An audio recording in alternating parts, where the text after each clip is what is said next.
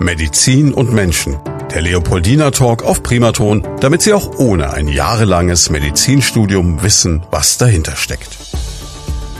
Medizin und Menschen, unser Podcast zusammen mit dem Leopoldiner Krankenhaus in Schweinfurt. Wir haben schon über ganz, ganz viele Dinge gesprochen und heute haben wir ein Thema, das, glaube ich, jede und jeden betrifft, der Eltern ist, Eltern wird oder Kinder überhaupt mal so irgendwie in Ferne andenkt. Nämlich es geht um die Unfallverhütung bei Säuglingen und Kleinkindern. Kann auch für Onkel, Tante oder für die Großeltern interessant sein. Also ein Thema, das eigentlich praktisch jeden Menschen betrifft. Zu Gast ist Matthias Unsener, ist leitender Oberarzt der Klinik für Kinder und Jugendliche. Schönen guten Tag. Guten Tag, schön, dass ich hier sein darf. Ähm, ja, also ich bin seit Herbst 2008 hier im Leopoldiner Krankenhaus ähm, als leit mittlerweile leitender Oberarzt angestellt.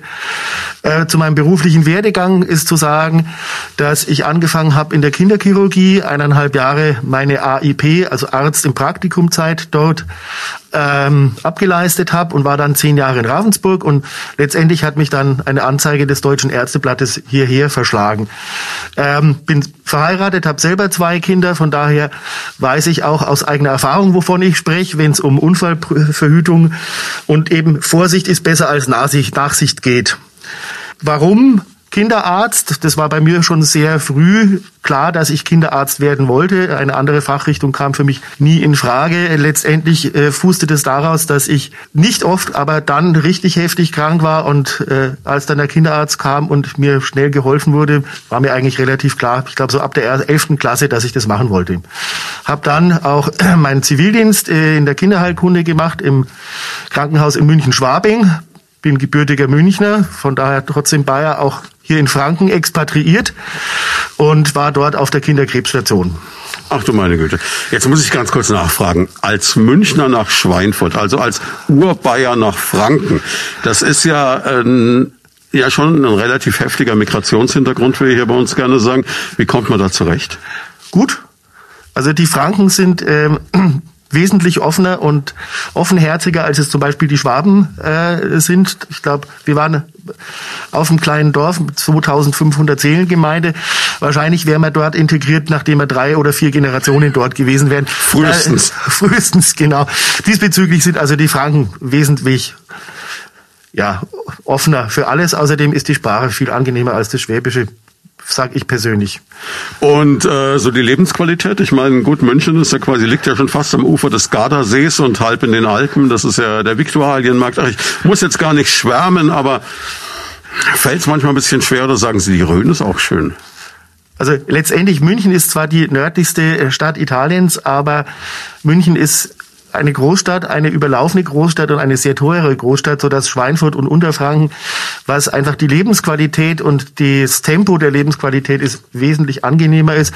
Ich habe den Vorteil, dass ich Familie in München habe, so dass ich da die Vorzüge der Stadt München immer wieder genießen kann, aber hier ist es einfach wunderschön. Das klingt ja schon mal gut. Jetzt haben Sie gesagt, von vornherein war klar, dass Sie Kinderarzt werden wollen. Das ist ja für viele Leute immer so, dass sie so überlegen, was könnte ich machen im Leben. Sie waren jetzt sehr stringent, auch wie Sie gesagt haben, aus eigenen Erfahrungen raus.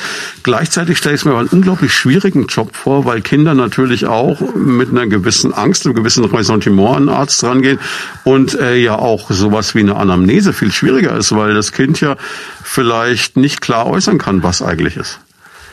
Ja, ich stelle mir jetzt das nicht sehr viel schwieriger vor, als wenn man jetzt einen geriatrischen dementen Patienten hat, okay. wo man auch die Anamnese nicht vom Patienten bekommt. Letztendlich bekommen wir häufig die, die Anamnese nicht nur vom Kind, sondern eben von Eltern, Großeltern, Betreuern, Erziehern und so weiter. Ähm, das macht das Ganze nicht einfacher, aber auch gleichzeitig spannender. Das andere ist halt, ähm, die Schwierigkeit, man muss halt den Kindern auch immer die Angst nehmen, die man natürlich immer nicht immer ganz nehmen kann, aber da hilft es auch, wenn man das kindliche Gemüt in sich bewahrt, sage ich jetzt einfach mal. Das da den Herrn Kästner zu zitieren, erst wenn man das Kind in sich bewahren kann, ist man richtig erwachsen. Das Tolle ist ja, äh, unsere Hörer können Sie jetzt nicht sehen, aber ich würde mal schätzen, Sie sind so konservativ geschätzt knapp zwei Meter groß. Ne, ein Meter neunzig war ich mal. Ob es noch so ist, weil ich bin bestimmt mhm. geschrumpft mit den Jahren. Sie haben im Gegensatz zu mir Haare. Das gibt natürlich noch ein bisschen Auftrieb nach oben. Also ich denke für Kinder schon auch ein beeindruckender Anblick. Was machen Sie, wenn Sie nicht gerade im Leopoldiner sind oder die eigene Familie großziehen? Ja gut, was ich mache, ist, ich koche sehr gerne und, mhm. und viel. Äh, jetzt nicht sternemäßig, aber schon multikulturell. Ich lese viel und eins meiner Lieblingshobbys, was als Mann wahrscheinlich eher ungewöhnlich ist, ist, ich nähe sehr gerne. Ich nähe Taschen, ich nähe Rucksäcke, ich nähe für mich Hosen, Jacken, Hemden. Jeans, nachdem ich jetzt die Jeans, die ich äh, immer so haben wollte, nie bekam, weil ich kein Low-Waist-Mensch bin, habe ich dann irgendwann angefangen, die selber zu nähen, ja.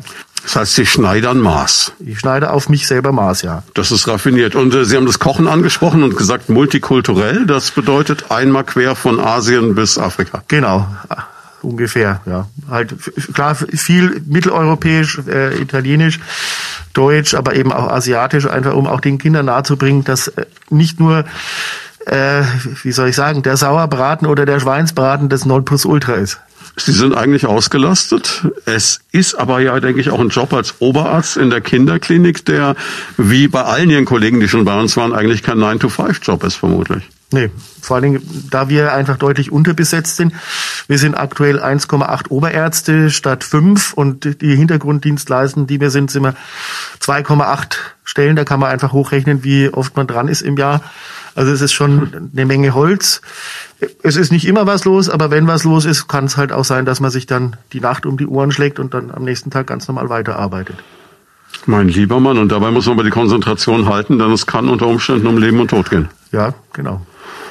Wie schafft man das? Also ähm, wie, wie kommt man mit so einer Belastung klar? Also man, man kocht dann die Sorgen weg oder näht sie weg oder? Zum Teil ja.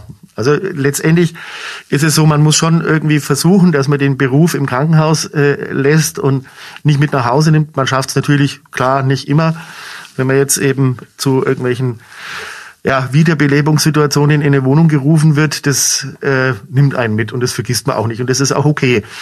Wenn man das nicht täte, dann würde man abgestumpft sein. Ansonsten ist es einfach auch eine über die Jahre entwickelte Professionalität, die einen das packen lässt. Was man oft vergisst und worauf wir auch immer gerne hinweisen in diesem Podcast ist die Tatsache, es ist ja nicht nur eine Sache für Sie allein, sondern da hängt ja auch eine Familie zu Hause dran, die äh, durchaus Verständnis aufbringen muss. Auch die Kinder beispielsweise. Ja gut, meine Kinder sind damit aufgewachsen. Für die ist es klar, das Telefon klingelt und der Papa ist weg und wenn es an Heiligabend ist, ist es an Heiligabend. Hm. Ich habe den Vorteil, dass meine Frau Kinderkrankenschwester ist, von daher ähm, kann die das gut nachvollziehen und verstehen. Okay, naja, dann ist die ganze Familie quasi damit groß geworden genau. und kennt es nicht anders. Ja. Was man ihnen aber trotzdem anmerkt, ist diese Begeisterung für den Job. Also sie sind hier reingekommen, haben gleich gesprudelt, Mensch, da machen wir das und da erzähle ich das und Maxi Cosi und also sie sind so ein richtiger Idealist, könnte man sagen. Ja, also die Arbeit mit Kindern macht mir einfach Spaß. Ich mag Kinder sehr, sehr gerne und ähm, Kinder spiegeln einem das eigene Verhalten und die, die eigenen Wesenszüge einfach sofort unvermittelt wieder und es ist einfach eine ehrliche Arbeit. Ja. Das Schöne ist, dass in der Regel auch die Kinder, die haben einfach Magen-Darm-Infekt, sind ausgetrocknet bis zum geht nicht mehr.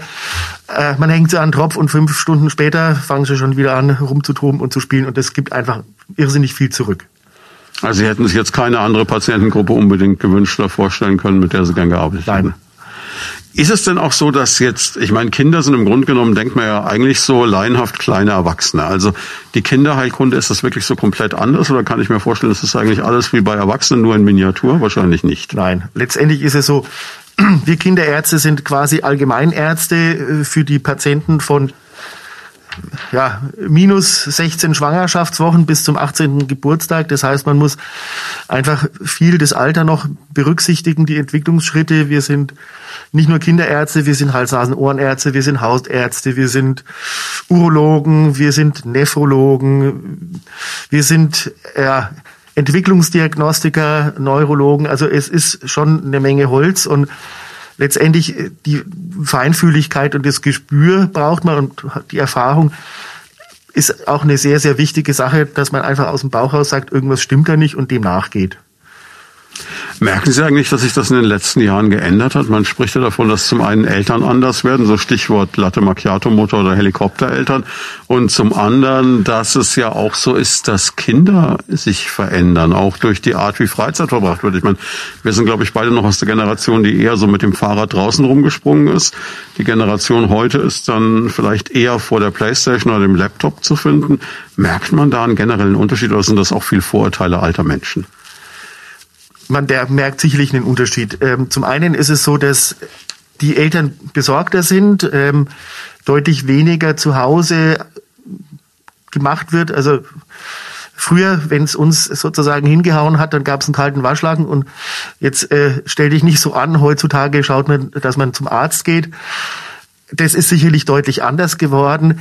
Ähm, durch die Gesellschaft mit Smartphones und so weiter sind die Kinder wahrscheinlich von der Tendenz eher drinnen, draußen sicherlich nicht ganz so, so wie bei uns. Ja. Wir sind um halb zwei mittags raus, hatten 20 Pfennig für die Telefonzelle und wussten, wir müssten um sechs zum Abendessen wieder da warten. Was dazwischen war, hat niemanden gejuckt. Also da ist sicherlich ja. auch die Aufmerksamkeit eine andere. Was, was wir vor allen Dingen jetzt auch einfach die, oder was ich überblicke, die letzten ja, 24 Jahre Berufsleben, ist, dass einfach die psychosomatischen Krankheiten deutlich mehr werden.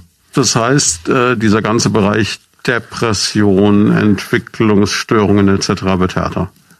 Das, das wird sicherlich mehr, gerade jetzt in unserer Covid-Situation, die Depressionen werden mehr. Letztendlich ist es so, dass halt wirklich viele Belastungsfaktoren bei den Kindern ankommen, die sich dann in Kopfschmerzen, Bauchschmerzen, Schwindel etc.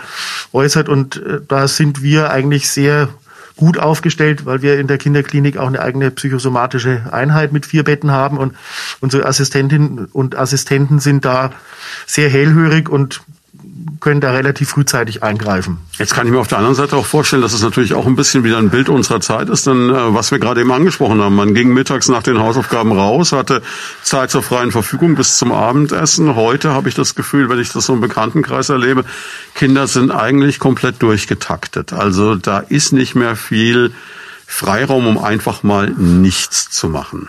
Es sind sicherlich auch die schulischen Anforderungen deutlich mehr geworden. Also wenn ich mir jetzt anschaue, die vierten Klassen, äh, Stichwort Grundschulabitur, mhm. was die Kinder da auch schon in, in jungen Jahren viel machen müssen für die Schule, viel lernen, das lässt einfach nicht viel Zeit fürs Freie zu. Das andere ist sicherlich, dass einfach der Verkehr ein anderer geworden ist. Also das war sicherlich in den 70er, 80er Jahren deutlich weniger, als das heute ist, wo her sicherlich auch die Sorge mancher Eltern gut, da hinterher zu sein und aufzupassen. Sie haben Gedanken zum Thema oder persönliche Fragen? Darauf freuen wir uns. Einfach anrufen unter 09721 20 90 20 und mitreden. Jetzt haben wir schon ein bisschen über die Schwerpunkte Ihres Schaffens gesprochen. Das ist eine ganze Menge. Sie haben gesagt, Sie sind quasi der Allgemeinarzt für die Leute schon knapp vor der Geburt bis zum 18. Geburtstag. Ein was ist mir ganz besonders aufgefallen, also eigentlich zwei Dinge, die ich gerne noch ansprechen möchte. Das eine ist die äh, Schreiambulanz, die Sie betreiben. Und das ist etwas, das fällt uns hier in den Medien ganz oft auf, dass wir Berichte haben von ähm, Ereignissen, die man sich gar nicht vorstellen will, dass äh, Mütter Kinder sehr stark geschüttelt haben oder dass irgendetwas geschehen ist, weil sie ein sogenanntes Schreibaby hatten. Jetzt, ähm, ist es natürlich unglaublich tragisch und Sie wollen damit wahrscheinlich auch gegenwirken, dass es niemals so weit kommen kann. Ja, also letztendlich wird man es nicht immer ganz verhindern können. Leider sehen wir immer wieder, die geschüttelten Kinder werden leider nicht weniger. Die Schreiambulanz ist, ist etwas ganz Wichtiges, weil die, die Mütter und auch die Väter dann überfordert sind. Und die Unruhe, die die Eltern dann haben, übertragen sich auf die Kinder und dann ist es ein Teufelskreis, aus dem man nicht rauskommt.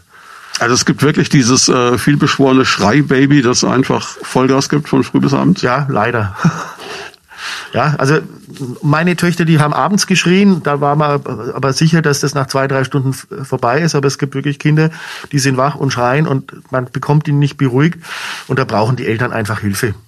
Was kann man da machen? Also, gibt es einen Tipp, wenn uns jetzt jemand zuhört, der sagt, Mensch, so einen Kandidaten habe ich auch zu Hause? ja, man kann sich bei uns melden und ähm, die Frau Dr. Köster-Lück, die das aufgebaut hat, die jetzt in Pension ist, hat es angestoßen. Wir arbeiten eng mit der Kinder- und Jugendpsychiatrischen äh, Klinik bei uns zusammen. Also da wären wir sicherlich eine Anlaufstelle. Können Sie was sagen, was in der Regel ein Hintergrund sein kann, dass es passiert oder dass es so ist? Oh, das ist leider nicht mein Spezialgebiet. Okay, bin, alles klar. Bin ich überfordert, aber äh, das gibt viele, viele Faktoren und das ist oft eine äh, Verselbstständigung der drei Monatskoliken und dann wird's immer schlimmer. Aber das ist nicht meine Sache. Aber man kann zumindest sagen, die gute Nachricht ist, man kann etwas tun. Man kann was tun und man sollte auch was tun, bevor es eskaliert. Nächstes Thema, was natürlich auch ganz groß ist, ist die, und ich habe zu Beginn unseres Gesprächs gesagt, ich kann mal ausnahmsweise nicht als schlechtes Beispiel dienen, aber zack, da haben wir es wieder, die Diabetologie. Also sprich, ähm, Sie haben wahrscheinlich auch immer mehr Kinder, die, sagen wir mal, wohlgenährt zu Ihnen kommen, um es vorsichtig zu formulieren. Ja, also die, die übergewichtigen Kinder nehmen immer mehr zu. Wir haben Gott sei Dank wenig Typ 2 Zuckerkrankheiten, was allgemein der Alterszucker ist, sondern wir haben den Typ 1 äh, Zucker, was einfach ein ein Insulinmangel ist.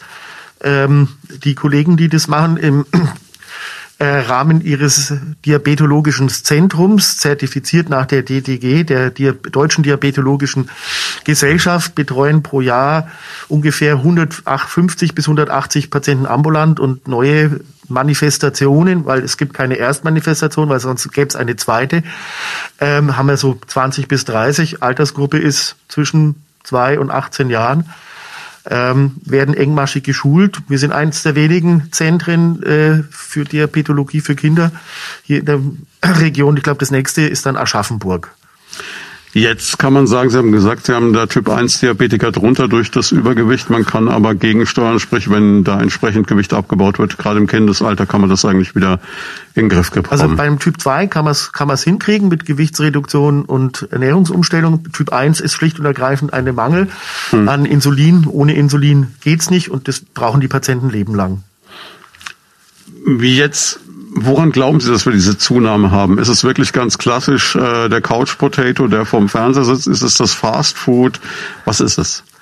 Das ist eine Frage an die Gesellschaft. Ja, letztendlich meine persönliche Meinung ist jetzt gerade jetzt hier in der Region ist es einfach so, dass häufig beide Eltern berufstätig sind, mhm. dass wenig selbst gekocht wird, wenig frisch gekocht wird, viel auf Fertigprodukte zurückgegriffen äh, wird und die Tüte Chips halt leider Grundnahrungsmittel geworden ist. Zusammen mit der Milchschnitte. Und da blutet dann wahrscheinlich wieder das Herz des Hobbykochs. Genau.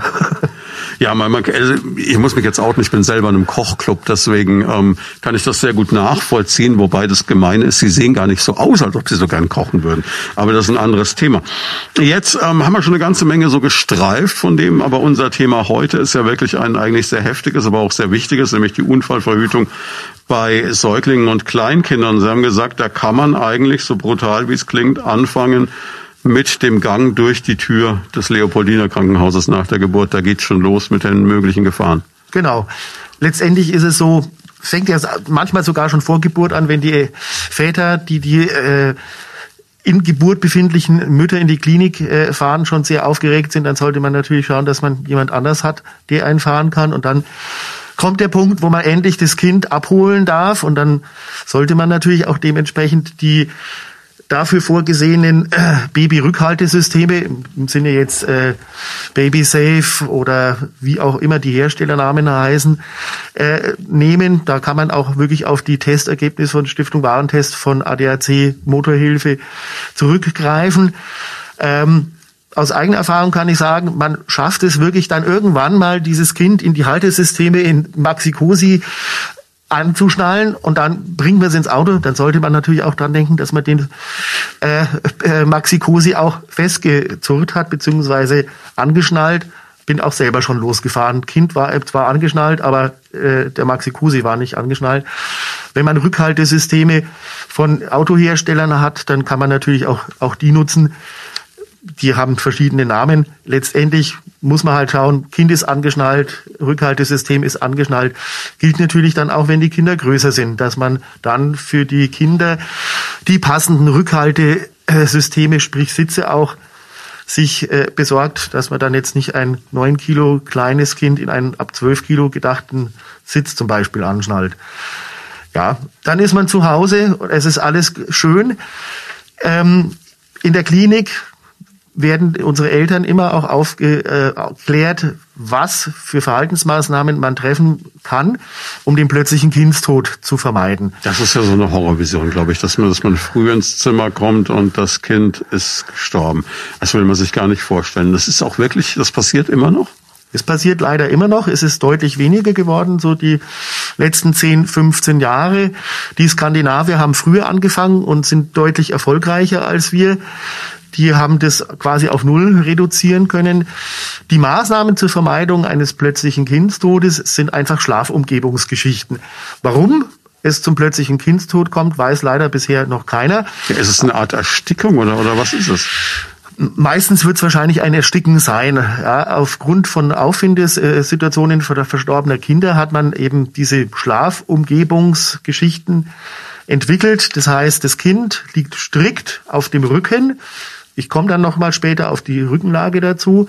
Im eigenen Bettchen. Das eigene Bettchen ist im Schlafzimmer der Eltern, weil unbewusst die Mutter doch äh, der beste Wächter fürs Kind ist. Rauchfreie Umgebung und äh, die Temperatur sollte nicht zu hoch sein. Ideale Temper Schlaftemperatur wäre so 17 plus Grad plus minus zwei Grad. Äh, schafft man im Sommer natürlich nicht. Im Bett ist nur das Kind und es ist sonst außer dem Kind nichts drin. Also kein, kein Kissen, kein Spielzeug, keine Abpolsterung vom Bettchen, um einfach wirklich die Erstickungsgefahr zu vermeiden. Rückenlage, wenn die Kinder anfangen können, sich umzudrehen, dann kann man sie nicht mehr auf den Rücken drehen, dann sind die auch insoweit sicher, dass sie wirklich, auch wenn sie auf dem Bauch liegen, den, den Kopf zur Seite drehen und nicht ersticken. Vorher können die das nicht. Klar, wenn man auf dem Sofa mit dem Kind auf dem Bauch mal kurz einschläft, würde sicherlich nichts machen. Ähm, genauso wie wenn die Mutter das Kind stillt, sie schläft ein, das Kind schläft dann kurz mit im Bett ein. Das wird sicherlich auch nichts machen, aber es sollte halt nicht zur Gewohnheit werden. Jetzt äh, ganz kurz eingehakt. Also zum einen muss ich mich jetzt gerade zurückerinnern, dass meine Mutter immer gesagt hat, meine Kopfform ist so gut geworden, weil sie mich immer auf dem Bauch gelagert hat, weil sonst der Hinterkopf flach werden könnte. Das muss in den 70ern so gewesen sein. Gut, dass ich es überlebt habe, sage ich mal im Nachgang. Ähm, aber ähm, wie ist es denn? Es gibt ja auch äh, Leute, die sagen, es macht Sinn, das Kind mit ins eigene Bett zu nehmen von Anfang an. Da gibt es so Theorien. Davon raten Sie also eher ab. Davon raten wir eher ab, weil letztendlich auch dann die Körpertemperatur eine Rolle spielt, auch wegen eben Stichpunkt Schlafumgebungstemperatur. Mhm.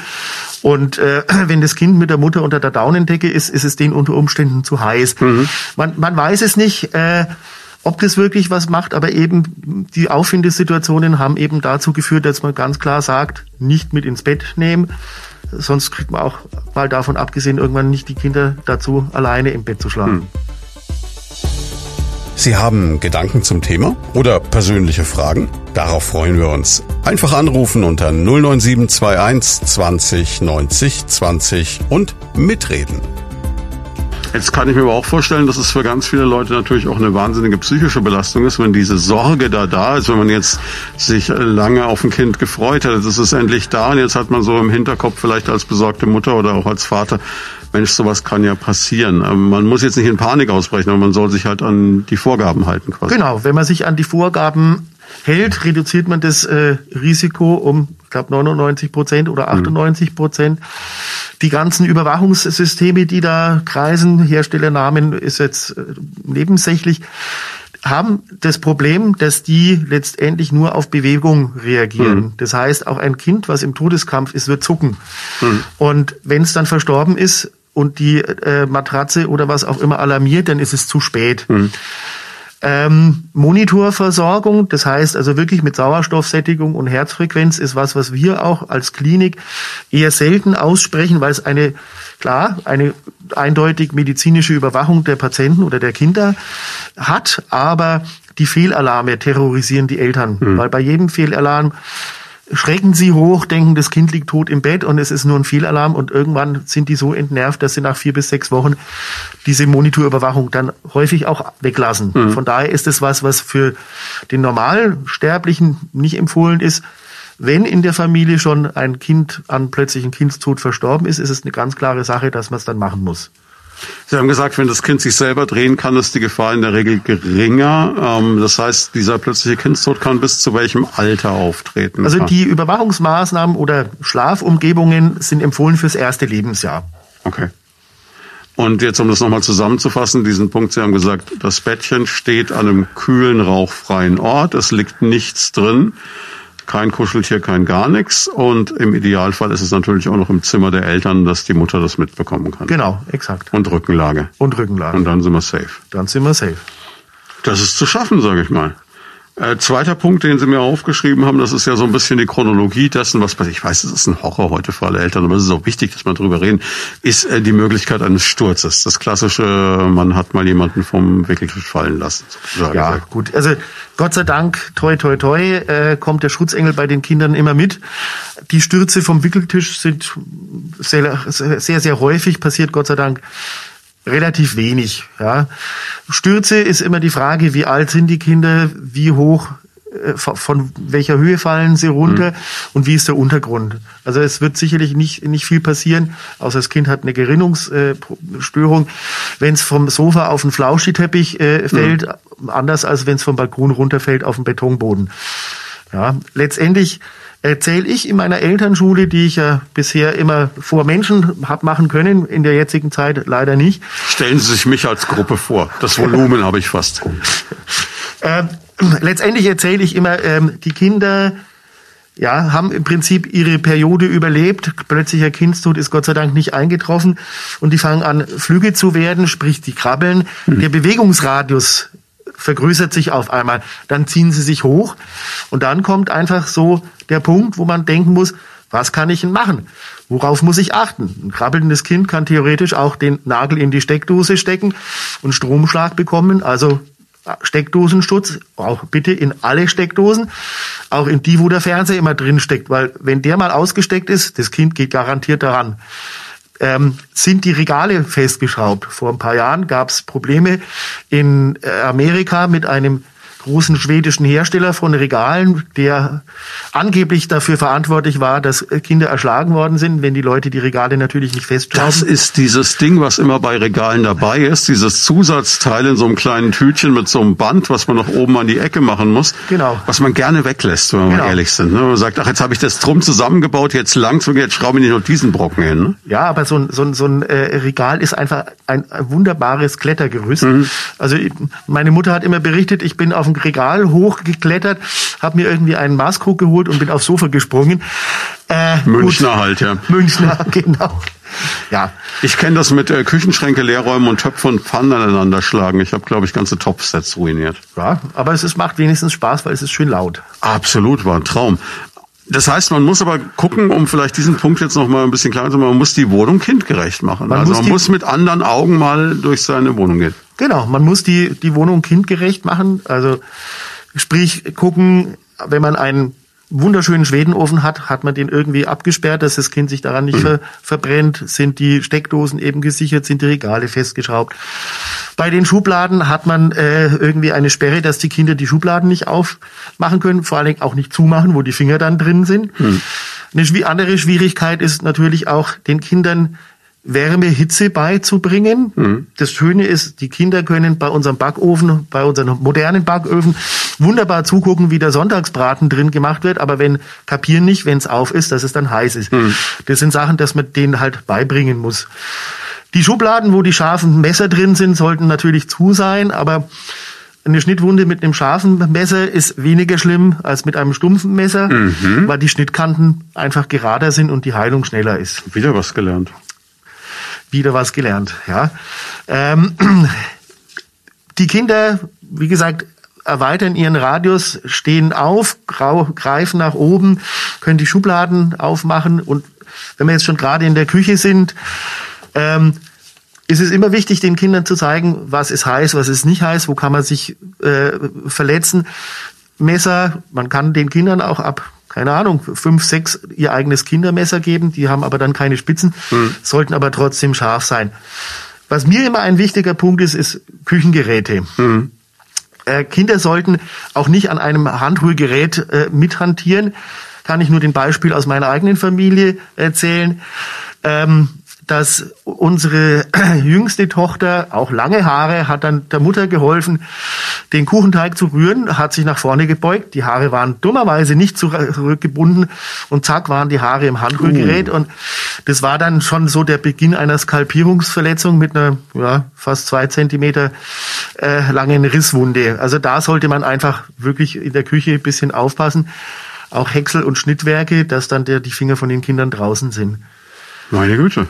Das, man, man denkt, also an, an Handrührgeräte hätte ich jetzt überhaupt nicht gedacht. Also ich wäre jetzt gedanklich so bei Herdplatten gewesen, klar, aber da mag Induktion heutzutage natürlich ein Vorteil sein. Aber okay, auch der Handmixer ist gefährlich.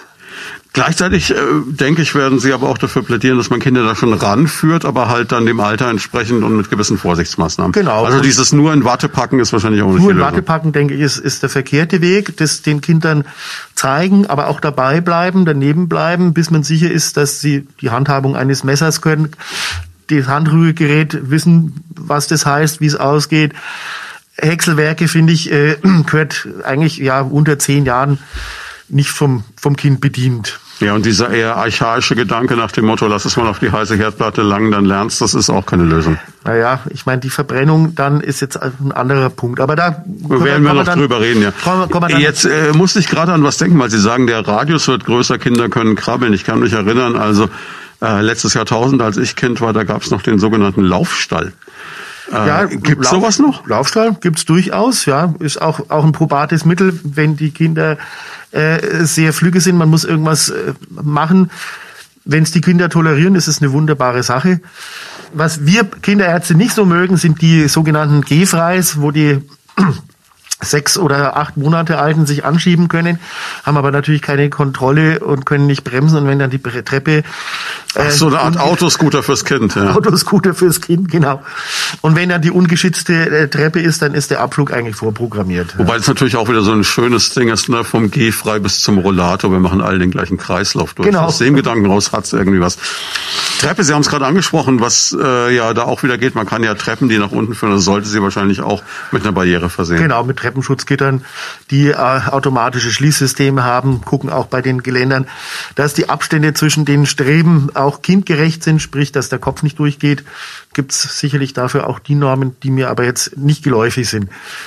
Wie ist es denn mit Haustieren? Also ich kann mir jetzt vorstellen, wenn so ein Kind anfängt mobil zu werden und dann ein Hund oder eine Katze im Haus ist, dass dann durchaus Begegnungen anstehen ja, das kommt natürlich immer auf das Einzeltier drauf an und was äh, das Kind natürlich mit der Katze zum Beispiel macht, wenn die am Schwanz gezogen wird, wird sie das sicherlich nicht mögen, aber das wird das Kind wahrscheinlich auch nur einmal machen. Richtig, die Katze wird es klarstellen, davon gehe ich auch mal aus. Es ist auf jeden Fall eine spannende Zeit. Jetzt äh, ist ein nächstes großes Thema, das Sie mir notiert haben, sind Fremdkörper am Hals. Und das ist ja ganz klar. Äh, Kinder, soweit ich das weiß, äh, erfahren die Umwelt ja auch viel darüber, dass sie Dinge einfach in den Mund nehmen. Genau. Genau, das gehört dazu, das ist auch wichtig. Also die Kinder nehmen alles im Mund, erfahren und erschmecken das im Mund, schlucken viele Sachen auch runter, wo man dann später zum Thema Vergiftungen kommen. Mhm. Was schwierig ist, ist, wenn die Kinder eben das nicht runterschlucken, sondern irgendwie in äh, Kehlkopfbereich Luftröhre bekommen oder auch hastig essen und sich verschlucken, so wie man das so nett nennt, dann muss man schauen, dass man diesen Fremdkörper entfernt. Da gleich mal einhaken, wie macht man das? Weil ich meine, da kann man jetzt nicht erst den Arzt rufen, warten, bis der Sanka kommt, dann ist das dann ist äh, vorbei. leider rum. Gibt es da einen Trick? Also es gibt, glaube ich, dieses Heimlich-Manöver. Heimlich-Manöver ist etwas, was man sicherlich anwenden kann. Das sollte aber eigentlich eher letzte Wiese sein. Das werden wir jetzt gleich noch erklären, was es überhaupt ist, aber vielleicht, was kann man überhaupt machen? Wirklich erst ganz banal gucken, kann man Mund aufmachen, Fremdkörper rausholen. Hm. Ansonsten Kind Kopf überhalten, hinten auf den Rücken hauen oder schlagen, klopfen, dann wird sich der Fremdkörper schon, schon lösen.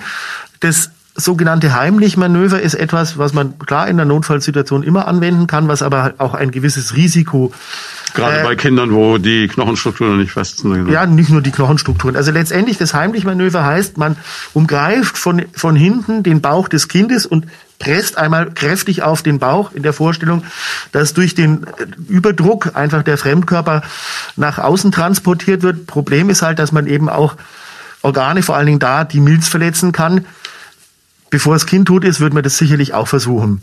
Sollte man wirklich einen Fremdkörper partout nicht entfernen können und das Kind wird immer blauer. Klassische ABC-Regel, Airway Breathing Cardiac heißt mhm. es äh, in den Wiederbelebungsmaßnahmen zur Not einfach das Kind richtig beatmen und den Fremdkörper weiter reindrücken. Das heißt, dann ist vielleicht eine Lunge zu, aber man hat noch die zweite Lunge, damit das Kind überleben kann und dann kann man das bronchoskopisch entfernen. Kann man sowas trainieren, das Beatmen auch von einem Kind? Weil gibt es so eine Art Erste-Hilfe-Kurs für Eltern? Gibt's es gibt Erste-Hilfe-Kurse für Eltern, Kinderreanimationskurse, die die ganzen äh, großen Rettungsdienste, Johanniter, Rotes Kreuz, Arbeiter-Samariterbund, Malteser anbieten, auch hier in Schweinfurt. Aber wenn ich mir vorstelle, wo der Adrenalinlevel bei Eltern in so einer Situation sein muss, da kannst du doch nicht mehr klar denken, da bist du doch völlig außen vor. Deswegen halt sich vorher auch ein bisschen Gedanken machen, was ist, aber nichts machen ist das Verkehrte. Also in, in äh, Ravensburg hatten wir ein Kind, was daran verstorben ist, weil es sich an einer Salzbrezel verschluckt hat und die lag auch nur auf dem Kehldeckel. Niemand hat irgendwas gemacht, die haben den Notarzt gerufen und bis dahin war dann das Kind leider hirntot. Also nichts machen ist definitiv Gottes da die falsche Devise. Gibt es irgendwas, was man gerade auch beim Bereich Ernährung, also jetzt, ich will jetzt nicht die Salzbrezel verteufeln, aber gibt es so Sachen, wo man klassisch sagt, das lassen wir mal besser? Ja, also Kinder unter drei Jahren sollten primär wirklich keine keine Sachen äh, zu essen bekommen, die in kleine Teile zerbröseln. Also Stichwort sind eben dann vor allen Dingen alle Nussarten. Häufigste aus äh, irgendwie der Lunge geborgene Nuss ist die Erdnuss und die ist zum Bergen wohl sehr blöd, weil die äh, beim, bei der kleinsten Berührung zerbröselt. Also die, die hm. Warnhinweise nicht geeignet für Kinder unter drei Jahren gilt nicht nur für Spielzeug, kann man auch auf die Ernährung übertragen. Jetzt äh, wäre es vielleicht fast logisch, wenn wir jetzt gleich noch weitergehen in den Bereich Vergiftung und Verhetzungen, wenn wir schon am Mund sind. Weil was ja wahrscheinlich auch ein großes Problem ist, ist, dass äh, so eine bunte Flasche, die spektakulär ausschaut, die will man vielleicht auch probieren. Und wenn es dumm läuft, ist das irgendein Reiniger oder was ähnliches und dann kann es blöd ausgehen. Genau. Oder wenn es auch nur Alkohol ist. Oder wenn es nur Alkohol ist. Ja, letztendlich muss man grundsätzlich natürlich immer unterscheiden zwischen Vergiftungen und Verätzungen. Das packen wir nicht in eine Tüte. Deswegen fangen wir doch erstmal. Ja, die Horrorvision ist ja immer, dass irgendjemand Abflussreiniger trinkt oder sowas, ne? Ja, gut, wobei die gut, aktuell die normalen haushaltsüblichen äh, Abflussreiniger sicherlich jetzt nicht so gefährdend sind als die industriell äh, hergestellten oder für die Industrie hergestellten Abflussreiniger. Schwieriger sind die Laugen. Man unter, wir unterscheiden ja zwischen Säuren und Laugen. Mhm. Die meisten Abflussreiniger oder Industriegeschirrspülreiniger, das sind Säuren, eine Säure verätzt. Das ist zwar schlimm, aber schlimmer ist die Lauge. Früher gab's klassisch die Bäckerlauge in der Colaflasche in der Bäckerei und der Sohn hat dann gedacht, das ist Cola. Das Dumme ist nur, dass eine Lauge nicht verätzt, sondern die verflüssigt das Gewebe. Sprich, das Kind mhm. trinkt die Lauge und wenn es blöd kommt, ist es so, dass die Speiseröhre die Wand verflüssigt wird und dann sozusagen das in den Brustkorb eintritt und dann hat man wirklich ein Problem. Gott sei Dank schon lange, lange, lange nicht mehr gesehen. Ähm, aber geben tut es sicherlich noch. Bei den ähm, Verätzungen ist es naturgemäß so, Verätzung tut weh, ist schmerzhaft. Die Kinder, Gott sei Dank, hören dann äh, das Trinken auf. Bitte nicht zum Erbrechen bringen. Unter der Weil Vorstellung, man dann wieder die Speiseröhre ein zweites Mal damit befüllt exakt, quasi. Genau. Und im Magen ist sowieso Säure, die sich vielleicht noch ein bisschen besser verträgt. Der Magen ist, ist selber ein bisschen geschützt. Letztendlich sind es die, die drei Speiserohr, äh, Röhrenengeln, wo man dann Probleme bekommt. Ist ja Gott sei Dank eine Rarität. Also ich glaube, die letzten zwölf Jahre, was ich jetzt hier bin, haben wir es zweimal gehabt und aber einmal eben auch mit einer Perforation, sprich eben Durchbruch von der Wand der Speiseröhre. Hat man aber jetzt dann keine Probleme gehabt, konnte man übernähen. Ja, wenn wir gerade beim Verätzen, Verschlucken sind, gibt's natürlich auch, also die Kinder essen, schlucken alles, dazu gehören eben auch Fremdkörper. Klassisch ist die Spardose, die den 1 Euro äh, Münze verschluckt. Kleingeld, ja. Kleingeld. Ähm, letztendlich, da ist es immer die Frage, was für ein Fremdkörper ist es? Muss man ihn bergen, muss man ihn nicht bergen? Gefährlich sind grundsätzlich immer Knopfbatterien. Knopfbatterien haben die Tendenz, an den Engen der Speiseröhre hängen zu bleiben und dann Früher hat man gedacht, die laufen aus, mhm. aber letztendlich ist es so, die geben Strom ab und dieser Strom verätzt dann auch äh, die Schleimhaut und die Wand der Speiseröhre und kann eben auch zu wirklich Verletzungen der Speiseröhre äh, führen. Also letztendlich auch ein Verdachtsfall des Verschluckens immer kommen, ein Röntgenbild machen und zur Not werden die Kollegen von der zweiten medizinischen Klinik versuchen, das rauszuholen. Je nachdem, was es ist, werden sie es auch nicht machen. Wenn es eine kleine, kleine Metallkugel ist, dann geht die auf natürlichen Weg wieder raus. Problematisch sind komischerweise Sachen äh, wie Zahnstocher, Holzzahnstocher weil die sind nicht röntgenschattengebend, wie das mhm. normal so heißt. Und das Doofe ist, die verändern ihre spitze Form nicht. Eine Glasscherbe wird wahrscheinlich stumpf, einfach durch die Magensäure. Aber man kann immer wieder lesen in Fachzeitschriften, wo dann so ein Zahnstocher gefunden worden ist, weil die sich halt theoretisch auch durchbohren können. Also wenn da irgendwas ist, werden die Kollegen im Zweifel immer reinschauen und gucken, ob sie es rausholen. Meist passiert nichts, aber eine Gewehr gibt es naturgemäß nicht.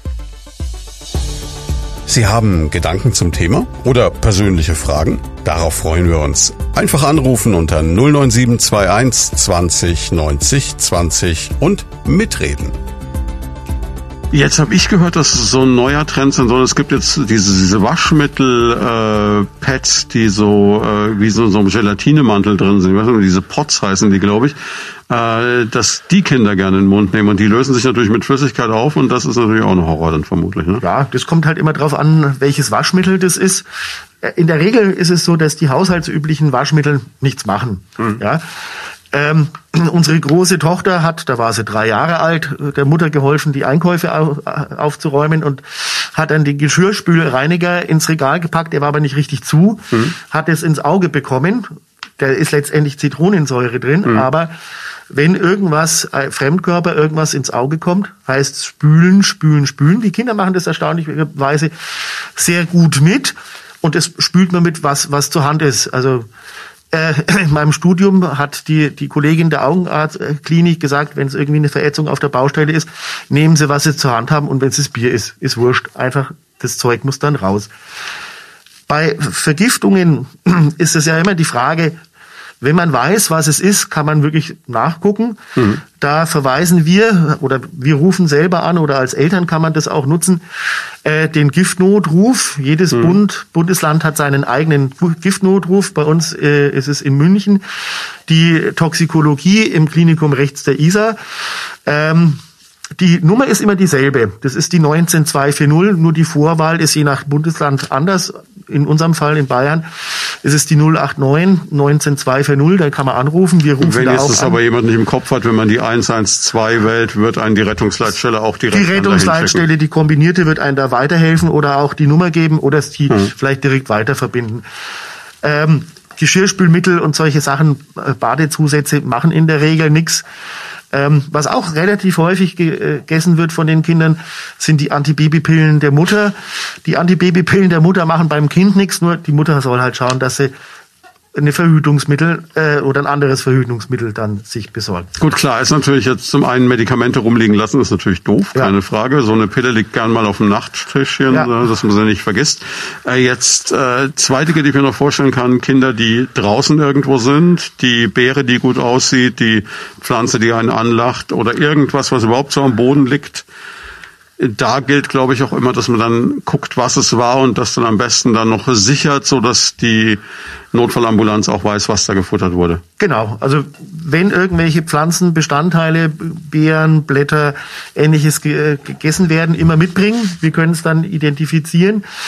Ähm, idealerweise ist es so, dass man halt, bevor die Kinder im Garten die Eibe oder in der häuslichen Umgebung den Oleander essen, dass man erstmal wirklich kann man sich in jeder Bücherei ausleihen, ein Pflanzenbuch, ein Giftpflanzenbuch besorgt und schaut, was hat man im Garten, um die dann zu eliminieren. Goldregen und solche Sachen, da gab es ja verschiedene Dinge, wo man gesagt genau. hat, das muss man ja nicht unbedingt pflanzen dann, ne? Nein, muss nicht, muss nicht unbedingt sein. Aber also da ist es, da ist Prävention, also wirklich sozusagen die Vorschau sicherlich sinnvoller als hinterher, wenn die Kinder das gefuttert äh, haben, dann die Hände über den Kopf zu schlagen.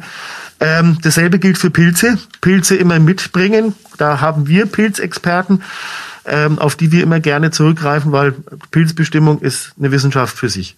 Jetzt gibt es ja einige Lebensmittel, von denen man auch Schwangeren abrät, die äh, in der Regel sehr gut schmecken, äh, die auch vielleicht für Kinder noch nichts sind. Äh, Stichwort Rohmilchkäse oder sowas. Ist das kompliziert oder eigentlich kein Problem? Eigentlich kein Problem. Das Problem für die Schwangeren bei den Rohmilchkäsen ist eben dann die, die Ansteckungsgefahr mhm. und eben dann auch Schädigung des, des, der, der Frucht im Mutterleib. Für die Kinder ist es in der Regel kein Problem. Das einzige Nahrungsmittel, Nahrungsmittel, wo man aufpassen sollte bei den unter Einjährigen, ist einfach der Honig, weil rein theoretisch äh, äh, der Botulismus äh, hm. weitergegeben werden kann. Das heißt, Honig ist unter einem Jahr leider verboten. Okay, Botulismus war ja früher so ein Stichwort, was auch bei Konservendosen auftrat, aber die Zeiten sind lange vorbei. Ne? Das kennt man noch so aus Abenteuerromanen. Ja, soweit ich das weiß, ja. Letztendlich ähm, das äh, Botulinus-Toxin wird ja bei den Botox-Spritzen in der Kosmetik sehr gerne angewandt. Ähm, die Bakterien, die das äh, produzieren, können das halt in kleinen Mengen auch im Honig machen. Deswegen sollten wir es nicht machen. Ein Thema vielleicht noch, um das abzuschließen, Alkohol. Wenn das Kind jetzt irgendwie so das Glas Wein sieht, das rumstand und dann auch mal nascht. Ich meine, beim Wein wird es wahrscheinlich genauso wenig wie beim Bier nicht passieren, weil ich glaube, das ist zu bitter, beziehungsweise zu, da werden sie wahrscheinlich schnell genug aufhören. Ich kann mir das jetzt eher bei so einem süßen Cocktail oder so vorstellen, wenn sowas rumsteht. Ja, gut. Ich meine, Alkohol gehört nicht in Kinderhände, das ist klar, das sollte man einfach auch aufpassen. Ähm, Im Zweifelsfalle muss man gucken, wie hoch der Alkoholspiegel ist. Der klassische normale Alkohol macht, der Ethanol macht den Kindern nichts. Ja, so ähm, die Sachen wie wie Glykol, was auch süß schmeckt, mhm. ähm, das kann wirklich Probleme machen, indem halt wirklich die Kinder vergiftet sind. Im Zweifelsfalle, wenn man sich unsicher ist, was hat das Kind jetzt getrunken, einfach mitnehmen. Wir hatten auch mal äh, in der Klinik, wo ich vorher war, den Fall eines wunderbar schönen giftig grünen Bremsflüssigkeitsingestion äh, von einem Trabanten. Das Kind hat es Gott sei Dank nicht getrunken, aber das hätte ansonsten schwere Leberschäden gemacht. Aber da heißt einfach Trauschau wem, sowas füllt man nicht in irgendwelche äh, Sprudelflaschen ab, sondern in andere Behältnisse und tut die aus äh, Reichweite der Kinder entfernen. Also giftig grünes Zeug nach wie vor. Ich weiß, ich habe es zu Hause stehen, aber wie Sie sagen, also der, der größte Fehler ist wahrscheinlich etwas, das gilt ja auch für Erwachsene, in ein Gefäß umzufüllen, das eigentlich für Lebensmittel geeignet ist. Auch wenn es natürlich verleitet, weil es praktisch ist, die leere Flasche rumsteht, ist dumm. Ja, also das, das Lampenöl in der Wasserflasche hm. hat da einfach nichts zu suchen. Und wenn, muss man es irgendwie kennzeichnen mit Totenkopf oder irgendwas, dass es vielleicht die Kinder sogar merken, aber eigentlich hat es da nichts zu suchen und gehört auch außer Reichweite von den Kindern. Also was man festhalten kann, auf jeden Fall, wenn so etwas ist, ist Geschwindigkeit, wie oft halt äh, der Schlüssel zum Erfolg. Das heißt, so schnell wie möglich dann den Giftnotruf beziehungsweise einen Arzt rufen und dann Exakt. lieber einmal zu viel als einmal zu wenig. Genau. Und im Zweifelsfall bei Unsicherheiten einfach bei uns vorbeikommen. Hm. Jetzt ähm, machen wir mit äh, dieser, dieser Horrorgeschichte weiter. Verbrennungen, Verbrühungen. Das ist was, also das passiert, glaube ich, ganz, ganz oft tragischerweise, dass ein Kind beispielsweise neugierig am Topf zieht, der auf dem Herd steht und da ist dann heißes Wasser drin oder dass äh, die Wanne zu heiß eingelassen wird, wenn das Kind selber das Wasser einlassen darf oder äh, solche Dinge. Ähm, ich weiß, ich habe mal im Sommer voller Begeisterung eine Gartenfackel zum Spielen genommen, war auch keine gute Idee. Ähm, wie, wie kann man da vorgehen? Keine, keine Kerzen rumstehen lassen etc.? Also ich, die, die Haushaltskerze wird wahrscheinlich nicht viel machen. Das mhm. heiße Wachs wird die Haut vielleicht zum Röten bringen, aber mehr auch nicht.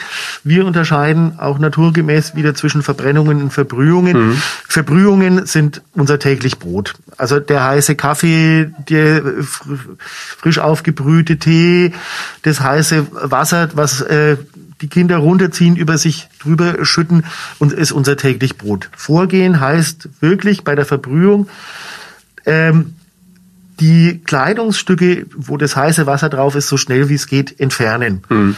Weil da auch noch Wärme gespeichert ist. Weil da die Wärme gespeichert ist und da die Kontaktzeit einfach hm. eine deutliche Auswirkung auf die Tiefe und Schwere der Verbrennung hat, oder Verbrühung, Entschuldigung. Das heißt, wirklich runter ausziehen und wenn Haut dran kleben bleibt, die wäre sowieso weggegangen.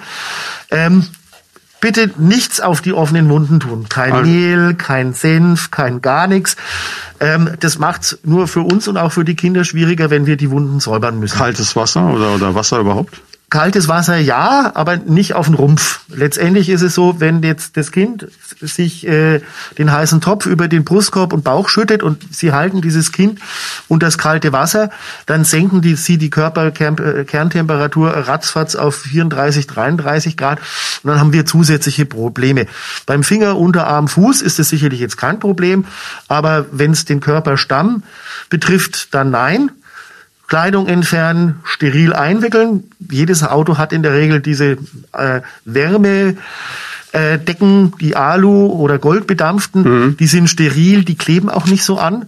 Ähm, einwickeln, dann bleibt die Wärme, die Kinder äh, frieren nicht und man hat es halbwegs steril eingepackt. Letztendlich müssen wir es dann steril versorgen, das machen bei uns die Unfallchirurgen. Ähm, und dann wird man halt weitersehen, was ist. Bei den Verbrennungen ähm, ist halt der klassische Grillunfall leider immer noch das, was viel zu oft noch vorkommt. Sprich, ein Grill fällt um oder irgendjemand kommt sogar auf die hirnrissige Idee, Spiritus zum Anfeuern zu nehmen oder sowas. Genau, genau. Die Kinder sind dann oft auf Augenhöhe vom Grill. Der Vater ist ungeduldig, es läuft nicht, er kippt Spiritus rein, es gibt eine Verpuffung und es ist halt genau auf Gesichtshöhe vom Kind. Das und ist unschön. Wenn es gut geht, schmeckt es auch noch miserabel danach. Das nochmal am Rande. Aber ja gut, das ist, das ist klar. Also Verbrennungen. Ähm, Gibt es irgendwas, was man sagen muss, keine Feuerzeuge in der Nähe liegen lassen, keine Zündhölzer, so die Klassiker? Oder ist das eigentlich eher nicht mehr so ein Thema, das Kinder zündeln? Naja gut, ich sage mal so, das Feuerzeug unter Aufsicht ist sicherlich nicht das Problem, als das Feuerzeug, was dann ähm, das Gerüst mit Fassadenschutz anzündet. Also da hm. sollte man schon ein bisschen jetzt, sorry, dass ich das so sage, einfach das Hirn einschalten. Mhm. Gesunder Menschenverstand ist da sicherlich oberstes Gebot. Klar, muss man den Kindern auch Umgang mit Feuer und Hitze äh, beibringen, aber halt erstmal beaufsichtigt, bis sie alt genug sind, dass man ihnen zutraut, das können sie alleine sowas wie Temperatur jetzt beim Baden, dass da kein Fehler passiert. Äh, das kann man auch wieder mit gesunden Menschen, man hält mal selber die Hand rein, dann merkt man, ob es zu warm ist. Ne? Genau, genau. Also wenn es für einen Erwachsenen unangenehm oder heiß ist, ist es das fürs Kind definitiv. Für die Babys hat man ja auch diese, diese schwimmenden Thermometer. Mhm. Und beim Badewasser ist auch ganz klar die Devise, nicht heiß zuerst und dann kalt, sondern gleich gemischt und lieber heiß nach. Ja, weil dann denkt, Kind weiß nicht, dass die Badewanne heiß ist und geht rein und dann ja, ist die Verbrühung da. Jetzt haben wir noch ein Thema auf der Liste. Wasser. Das ist quasi das Gegenteil zu dem, worüber wir die ganze Zeit jetzt gesprochen haben, Verbrennungen und Verbrühungen, wobei Verbrühungen ja in der Regel auch mit Wasser zu tun haben können. Das heißt, äh, die Möglichkeit zu ertrinken. Genau. Also Sprichwort war man ja gerade richtig bei der Badewanne. Äh, Kinder sollte man wirklich ähm, mindestens im, bis sie in den Kindergarten kommen, nicht unbeaufsichtigt in der Badewanne sein. Mhm. Also das Kind rutscht aus, guckt einen unter Wasser an und weiß nicht, dass das gefährlich ist und irgendwann ist es so, dass die Sauerstoffunterversorgung so hoch ist, dass der Körper sagt, ich brauche jetzt was, die Kinder schnappen und ertrinken. Und ähm, wenn er weiß, dass äh, die Hirnschädigung schon nach einer mangelnden Sauerstoffzufuhr von ein bis eineinhalb Minuten anfängt, geht's da wirklich um Sekunden. Hier in der Gegend gibt's Gott sei Dank relativ selten äh, Ertrinkungsunfälle. Ähm, in Ravensburg, wo ich vorher war, hatten wir das relativ häufig und da hat man dann auch wirklich einige Todesfälle und da reichen zwei Sekunden. Also Kinder, die nicht alt genug sind und auch noch nicht schwimmen können, nicht unbeaufsichtigt in Nähe von Wasser oder Schwimmteiche oder Feuchtbiotope lassen. Und wenn man ein Kind hat, immer rausziehen, immer schauen, dass man irgendwie das Wasser entfernt und, und beatmet. Da wieder A, B, C-Regel. Mhm. Ähm, das ist halt einfach so die Sache. Ähm, es gibt eine Sache, die beim Ertrinkungstod von Kindern immer wieder genannt wird, die man auch oft liest, wenn über solche Ereignisse berichtet wird, nämlich, und die auch oft gesagt wird, dass es ein, ein lautloser Tod ist. Also, dass man ja eigentlich bei einem Erwachsenen jetzt erwarten würde, der schreit und macht auf sich aufmerksam und versucht noch irgendwie Hilfe zu bekommen. Bei Kindern scheint das in der Regel nicht so zu sein.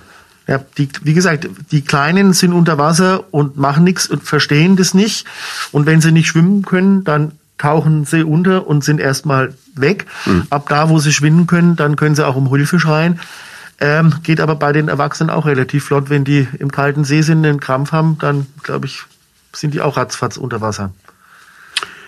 Herr Unsner, jetzt haben wir eine Stunde lang über die Gefahren der Kindheit gesprochen. Wenn uns jetzt jemand eine Stunde zugehört hat, hat er vielleicht so dieses Gefühl, es ist ein Wunder, wenn man es überlebt. Gott sei Dank ist es kein Wunder, sondern der Mensch ist robust und es passiert Gott sei Dank ja wirklich weniger, als es sein sollte, aber trotzdem sollte man einfach aufpassen. Was kann man Eltern so abschließend mit auf den Weg gehen? Wie findet man diese Balance zwischen übervorsichtig sein und genug Sorge haben, laissez-faire oder Autorität? Wie, wie, wie macht man das?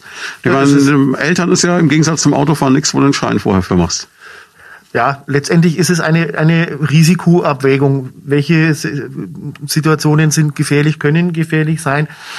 ähm, lasse ich mein Kind jetzt äh, mit dem Fahrrad ohne Helm den Berg runterfahren oder nicht? Da sollte man einfach denken, okay, gesunder Menschenverstand heißt A, nicht den steilen Berg runter und B, einen Helm aufsetzen. Hm. Das Aber das heißt nicht, lass es gar nicht Fahrrad fahren. Nein, selbstverständlich nicht.